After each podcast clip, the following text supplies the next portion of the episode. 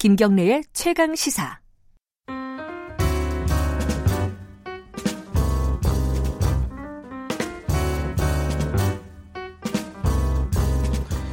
네, 김경래 최강수사 3부 시작하겠습니다. 더 나은 미래를 위한 오늘의 정책을 고민하는 시간. 김기식의 정책 이야기 식스센스. 김기식 더 미래연구소 정책위원장 오늘도 나와 계십니다. 안녕하세요. 예, 안녕하세요. 예. 어, 조국 이야기를 너무 많이 해가지고 좀 듣는 분들도 피곤할 거예요. 말하는 사람도 피곤하지만. 네. 어, 오랜만에 오 늘은 오랜만에 다른 얘기를 하게 됐습니다. 어, 중요한 이게 조국 후보자에 대한 관심이 많지만 다른 중요한 일들이 많이 벌어지고 있잖아요. 한국 네, 사회에서. 네, 그렇죠. 놓치는 게 되게 많습니다. 먼저 오늘 첫 번째 얘기는 어, 삼성 얘기 좀 해보겠습니다. 그 국정농단 사건 대법원 판결이 있었죠. 네네네. 네, 그리고 그것이 어, 삼성 바이오로직스에 어떻게 연결이 되느냐. 요 얘기가 저번 주에 약간 좀 있다가 또 사라져 버렸습니다. 이거 정리 한번 해볼게요. 일단 그 요번 판결 어, 어떤 의미가 있는지 좀 짚어주시죠. 예, 그 대법원 판결은 크게 두 가지 점에서 굉장히 중요한 의미가 있는데 하나는 네. 그 이재용 그 부회장의 2심 재판부가 인정하지 않았던 그 최순실에게 준 말 세 마리 네. 34억짜리 이거 하고 그다음에 한국 그 동계 스포츠 영재 센터에 줬던 예. 16억 이 두개 예. 합쳐서 50억을 어, 2심 재판부는 뇌물도 아니고 횡령도 아니다 이렇게 판단한 음. 건데 이걸 뇌물과 횡령으로 어, 인정을 대법원이 해서 네. 결국은 이재용 부회장의 횡령 및 뇌물 액수가 86억이 됐는데요. 이렇게 되면 어, 50억을 넘게 되면 네. 그 최소 형량이 5년이 됩니다. 네. 어, 사실은 2심 재판부가 조금 무리스럽게 앞서 말씀드렸던 말과 어, 동계 스포츠 영재센터 16억 합쳐서 50억을 뇌물로 인정하지 않은 게 그러면 이제 30, 그 6억 정도만 지금 뇌물로 네. 인정한 건 네. 그게 이제 50억 미, 미만으로 내려가게 되면 집행유예를 선고할 수 있어서 좀 그랬던 것으로 보이는데 네. 이번에 이제 그 뇌물 액수가 86억 기존에 이제 2심 재판부에 36억에 비하면 두 배가 넘게 뇌물이 인정됐기 네. 때문에 양형상으로는 집행유예라는 건 사실상 불가능해지는 음. 비록 이제 어 5년이 최저 형량이고 그, 그러나 어 판사가 장량 감경이라 그래서요. 예. 판사가 마음 먹으면 예. 그걸 반까지 2년 6개월까지 줄일 수는 있겠습니다만 36억에 대해서 봐줬던 2심 판결도 36억 뇌물에 2년 6개월을 예. 선고했는데 이제 어, 뇌물 액수가 86억이 됐으니까 아무리 줄여도 최소한 4년은 불가피할 거고 그러면 이제 실형 선고가 불가피해진다 이런 점에서 음. 이제 큰 의미가 있었고요.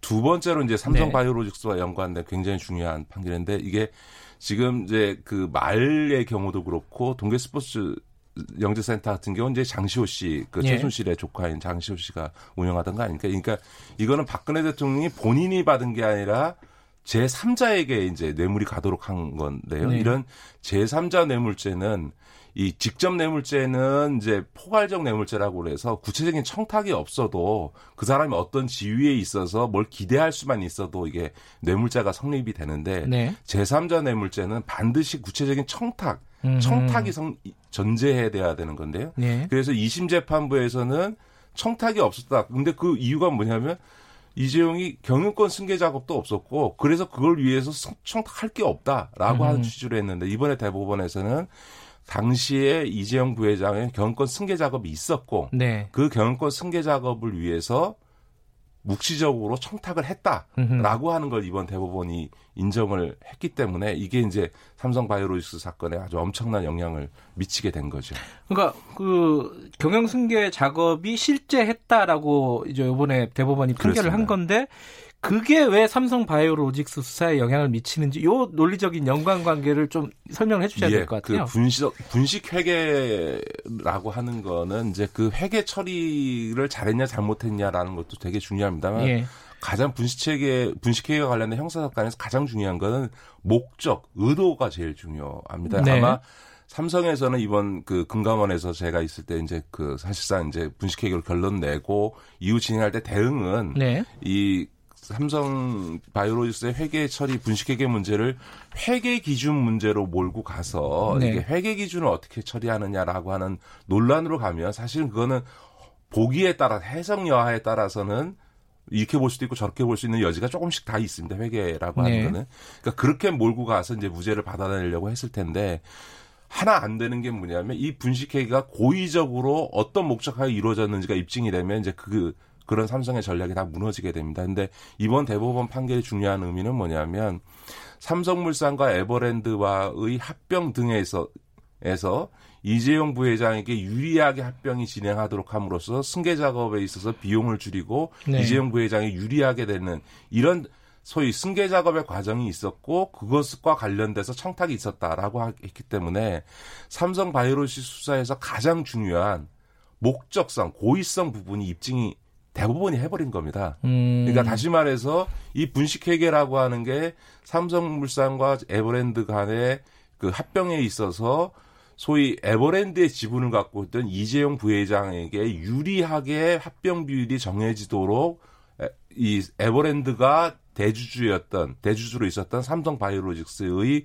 부- 회계를 분식했다. 이게 이제 그 음. 금감원이 주장한 건데 그것을 대법원이 사실상 인정한 거기 때문에 이제는 검찰은 사실은 분식회계 여부에 대한 을 입증해야 되는 이런 부담은 사실상 대법원 판결로 거의 벗었다고 봐야 되고 이제 남은 수사는 누가 어디까지 관여했냐 다시 말해서 네. 이재용 부회장이 이 분식회계 과정에 어느 정도 관여했느냐를 입증하기만 하면 되는 상황이 된 거죠.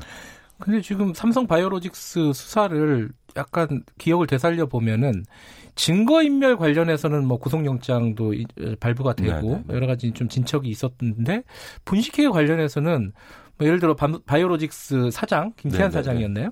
예, 그 영장도 기각이 되고 이러면서 조금 진척이 어려운 거 아니었느냐라는 기억이 나요. 이거 네네. 이 부분이 이번 판결로 좀 어떤 탄력을 받을까요? 어떻게 보세요? 아마 이제 지금 그 사실 삼성 바이오로스 수사는 윤석열 검찰총장이 서울중앙지검장으로 있으면서 직접 챙기면서 진두지휘했던 아, 사건이 그렇군요. 인데요. 예. 그동안 이제 잠시 수사가 지금 멈춰 있는 상태인데 예. 그거는 이제 검찰의 인사가 그 음. 7월 달에 있었죠. 그 네. 윤석열 총장이 총장이 되면서 보통 이제 총장이 그 지명이 되면 임, 네. 임명될 때까지 이제 그 뒤에 직후에 대규모 인사가 있기 때문에 주요 사건 처리에 있어서 약간 좀 속도를 조절을 해 놓는 건데 이제 네. 그 인사가 끝나고 나서 이제 체제가 정비가 됐기 때문에 아마 어, 이번 판결을 계기로 곧 그 추석 지나면서부터는 아마 음. 수사가 본격화될 거라고 이렇게 에, 보여지고요. 지난번 이제 김태한 그 삼성바이오로스 사장의 어, 영장이 기각됐던 예. 부분들은 사실은 분식회계 이 자체보다는 그 당시에 분식회계는 이루어졌는데 당시 그 김태한 사장은 실무자가 전무가 해서 나는 잘 모른다. 음. 전무하고 그 당시 구조본 미래 전략실하고 네. 직접 했기 때문에 나는 모른다라고 한 거고 음. 그 담당 진, 전무는 사장이 지시했다고 서로가 아하. 어, 책임을 떠넘기는 과정에서 누가 말이 진실한 건지 이거에 대해서 음. 다툼의 여지가 있다 이런 취지였던 것 같습니다. 그랬군요. 그런, 그런 예. 점에서 보면 아마 이번 대법원 판결을 통해서 어, 검찰은 아마 추석 지나고 나서 어, 한동훈 더구나 그 사건을 중앙지검에서 지휘했던 예. 서울지검 3차장이 지금 어, 대검에 어, 반부패 부장으로 가서 또 여- 보직은 승진했지만 네. 여전히 이 사건은 진두지휘하고 있기 때문에 수사의 어떤 일관성은 그대로 유지되지 않을까 싶습니다. 그런데 어 지금 이제 어 집행유예가 아니라 실형을 받을 가능성이 높아졌고 바이오로직스 관련해서도 이제 점점 어, 칼날이 위로 위로 올라가고 있지 않습니까? 이 네네. 상황을 우려하는 목소리들이 있습니다. 이제 특히 이제 한일 경제 갈등 상황이고 이재용 부회장이 그런 모습을 뭐 의도적인지는 모르겠지만 잘 마- 자주 보여줬어요. 이렇게 현장에서 막 뛰는 네, 모습 네, 있잖아요. 네, 일본과의 그 무역 갈등을 좀 해결하기 위해서 부품을 확보하기 위해서. 그러니까 이게 이 상황이 이제 가뜩이나 어려운데 저- 경제가 좀 더 삼성을 힘들게 하는 게 아니냐라는 시각 이 부분 어떻게 보십니까? 이재용 부회장이 감옥 가면은 삼성이 위기에 빠져서 망하는 위기의 기업이면 삼성이 문제가 있는 기업인 거죠. 그, 저는 뭐 그건 전 터무니없는 말이라고 네. 생각하고요. 삼성이 지금까지 어, 존립해 왔고 어, 지금 이제 세계적인 기업이 된게 어, 오너 개인의 역량으로 되어 왔겠습니까? 네. 어, 우리가 가깝게는 어 뭐 이렇게 비유해서 좀 그렇습니다만 어 SK의 최태원 회장이 3년 가까이 그 사실은 이제 음. 어, 감옥에 있었지만 네. 그 기간 동안에 SK가 경영이 잘못돼서 망했다는 얘기는 들어본 적이 없고 오히려 네. 어 그걸 계기로 오히려 어, SK 전체적으로는 상당히 좋아졌다 이런 그, 그 시기에 있어서 네. 좋아졌다 이런 평가들이 있지 않습니까? 그런 점에서 보면 이재용 회장 부회장의 어쨌든 구속 여부가 삼성의 미래에 부정적 영향을 줄 것이다라고 하는 거는 늘 뭐 재벌 그 총수들 오너들의 예, 사법 처리 임박하면 뭐 진짜 지난 30년 동안 늘 나오던 그렇죠. 오래된 고정된 레파토리죠. 레파토리죠. 예. 네. 경제 얘기하니까 이 얘기를 좀 어, 여쭤볼게요. 그 물가가 마이너스를 기록했다. 소비자 네. 물가 상승률이 정확하게는요. 이게 디플레이션 얘기를 계속해요. 그러니까 기사들 보시면은 청취자분들도 그 기사 많이 보셨을 거예요. 어, 소비자 물가 마이너스, 디플레이션 공포. 이- 네, 네, 이게 네, 네, 대부분 기사의 제목들이거든요. 자, 이게 와, 물가 상승률이 마이너스라는 게 우리 경제에 어떤 의미가 있는지 그걸 먼저 좀 짚어주시죠. 예, 보통 우리 국민들, 우리 청취자들께서는 물자가 오- 물가가 오르면 걱정이지. 그렇죠. 아, 물가는 내려가면 좋은 거 아니냐. 예. 아, 이런 생각들을 많이 하실 텐데요. 그 그렇지가 않습니다. 사실은 어, 물가가 내려간다라고 하는 거는 네. 경기가 침체됐다라고 하는 것을 보- 반증하는 겁니다. 그러니까 뭐 쉽게 생각해서 이렇게 경제가 막 잘 돌아가고 활성화되면 네. 당연히 물건을 살려고 하는 사람들이 많아지니까 네. 당연히 가격이 좀 오르기 때문에 경제가 좋으면 좋을수록 일정한 정도의 인플레이션 다시 물가 상승이라고 하는 거는 그 당연한 거고 그렇게 음. 물가가 올라가면 또 그거에 맞춰서 임금도 올라가고 네. 이, 런 이제 구조가 오히려 경제에선 좋은 선순환 구조인 거고요. 네. 물가가 내려간다라고 하는 건 크게 보면 두 가지 요소 중에 하나거든요. 수요가 줄어든다. 다시 말해서 물건을 살려고 하는 사람이 별로 없으니까 음, 팔아야 되는 입장에서는 물건값을 깎아서라도 팔아야 되니까 이제 수요. 부족으로 인해서 아. 물가가 내려가는 예. 경우가 있고요. 또 하나는 공급 side에서 네. 공급이 과잉돼서 경쟁이 치열해서 살려는 사람 한정돼 있는데 너무 많은 사람이 물건을 네. 팔려고 하는 경우에 그 당연히 이제 서로 안 팔리니까 물건을 깎아서라도 이제 네. 그 팔려고 하지 않겠습니까? 그런 점에서 내려갈 수도 있는데 혹 혹은 근데 지금 이제 우리나라에서 지금 물가가 떨어지고 있는 그 떨어졌던 중요한 원인은 그런 어떤 공급 과잉이라기보다는 소위 유가가 지금 내려간 예. 국제 유가. 국제 예. 유가라든가 이런 소위 그 국제 시장에서의 그 소위 가격 네. 요소가 내려가면서 그러니까 근본적인 공급 사이드에 있어서의 가격 요소가 내려가면서 생겨나는 물가 하락 요소가 큰 지점인 음. 거죠 지금은. 근데 어쨌든 결과적으로 말씀드리면 야, 물가가 내려가는 것은 결코 좋은 일이 아니다. 음. 아, 오히려 정상적인 것은 일정하게 물가가 오르면서 경기가 활성화되고 살려는 사람도 많아지고 그래서 기분 좋게 여러 가지 많은 걸 팔려고 하는 쪽이 좋아진 거예요. 왜냐하면 수, 이 물건을 잘 못 판다라고 하는 거는 네. 공급 사이드 입장에서는 재고는 쌓이고 음. 그러면 이, 이익률은 떨어지고 그러면 이제 공장 가동률도 떨어지고 네. 하는 이런 이제 소위 그 경기 침체기의 악순환 상황들이 계속 반복되는 상황이 된다는 거죠. 그러니까 그 부분이 이제 사람들 걱정이잖아요. 그러니까 정부에서도 이게 뭐 일부 뭐 농산물 같은 거 작년에 워낙 더워가지고 농산물 가격이 좀 올라가지고 네, 네. 어 올- 올해는, 예, 네, 작년에 올- 비해서. 예, 네. 올해는 그 상대적으로 많이 떨어졌다. 그렇죠, 그렇죠. 예. 그리고 국제 유가 뭐 음. 이런 얘기도 하고요. 뭐 그리고 뭐 정책적인 것들 이게 뭐 무상급식이라든가 네네네. 무상교육, 뭐 교복 뭐 이런 얘기도 이제 정부에서 얘기를 해갖고 이게 공급 side에서 벌어진 일이다라고 하는데 네, 네, 네. 근데 이제 걱정은 경제 성장률도 굉장히 안 좋고 수출도 안 좋고 다 안 좋은 상황에서 물가가 떨어진 그러니까 마이너스라는 얘기를 딱 들으니까 아 이거 일본처럼 되는 거 아니냐 장기 침체 네, 네, 그 네. 악순환에 우리가 지금 들어가고 있는 입구 아니냐 요 걱정이에요. 예, 뭐 그래서 이제 이- 이번에 이제 그 처음으로 네. 어, 통계청이 그 작성한 이래로 처음으로 소비자 물가 상승률이 마이너스인 기록이 나오다 보니까 이제 네. 한국도 어 이른바 디플레이션에 들어가는 거 아니냐 우리나라가 그러죠. 이런 얘기가 예. 있습니다만 이건 조금 성급한 진단인 것 같습니다. 보통 아, IMF나 국제기구에서 디플레이션이라고 할 때는 물가 상승률이 마이너스인 구조가 한 2년 정도 유지될 때 이제 아. 디플레이션이라고 하는 거니까 예. 이거 뭐 지금 이, 이번에 처음 한번 이런 걸 갖고 디플레이션에 음. 진입하는다 이렇게 얘기하는 것은 어, 적절치 않은 거고 아까 어, 저도 말씀드렸고 우리 김경래, 김경래 기자도 얘기하셨습니다만 이번에 이제 물가 상승이 내려간 부분들은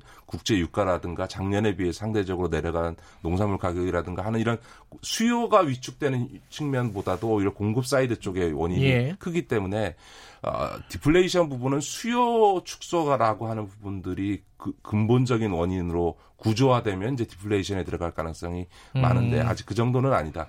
다만 어쨌든 대한민국 경제가 굉장히 심각한 경기 침체 국면에 들어가고 있고요. 예. 이번에는 공급 side의 문제일지 모르지만 명백하게 어쨌든 수요도 그렇게 좋지 않은 상황인 건 예, 분명하거든요. 예. 물론 지난 2년 동안 에, 문재인 정부 들어서서 일정하게 민간 소비 지출이 위축됐다가 조금 좋아지는 어, 음. 지수도 있지만 여전히 어, 수요가 어, 크게 늘어나지 않으면 어, 이 디플레이션의 가능성이 있다고 봐야죠. 일본의 경우에도 뭐 20년, 30년 장기 불황이라고 예. 하는 게 일, 일본에 가보신 분들은 아시겠습니다만 10년 전의 물가나 지금 물가나 큰 차이가 없거든요. 네. 그러니까 그게 이제 경기 침체가 장기화될 때 나타나는 현상이기 때문에 예. 어, 우리 차원에서도 적어도 수요를 진작할 수 있는 적극적인 대책을 만들어야 되는 예. 건 사실입니다.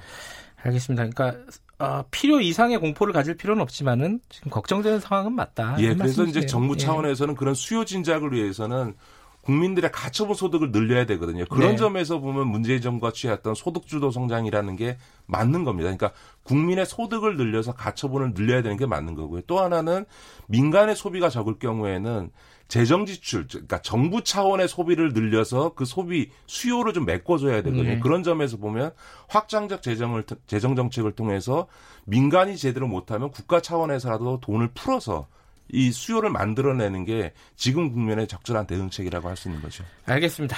오늘 말씀 잘 들었습니다. 네. 김기식 더미래연구소 정책위원장이었습니다. 김경래 최강시사 듣고 계신 지금 시각은 8시 47분입니다.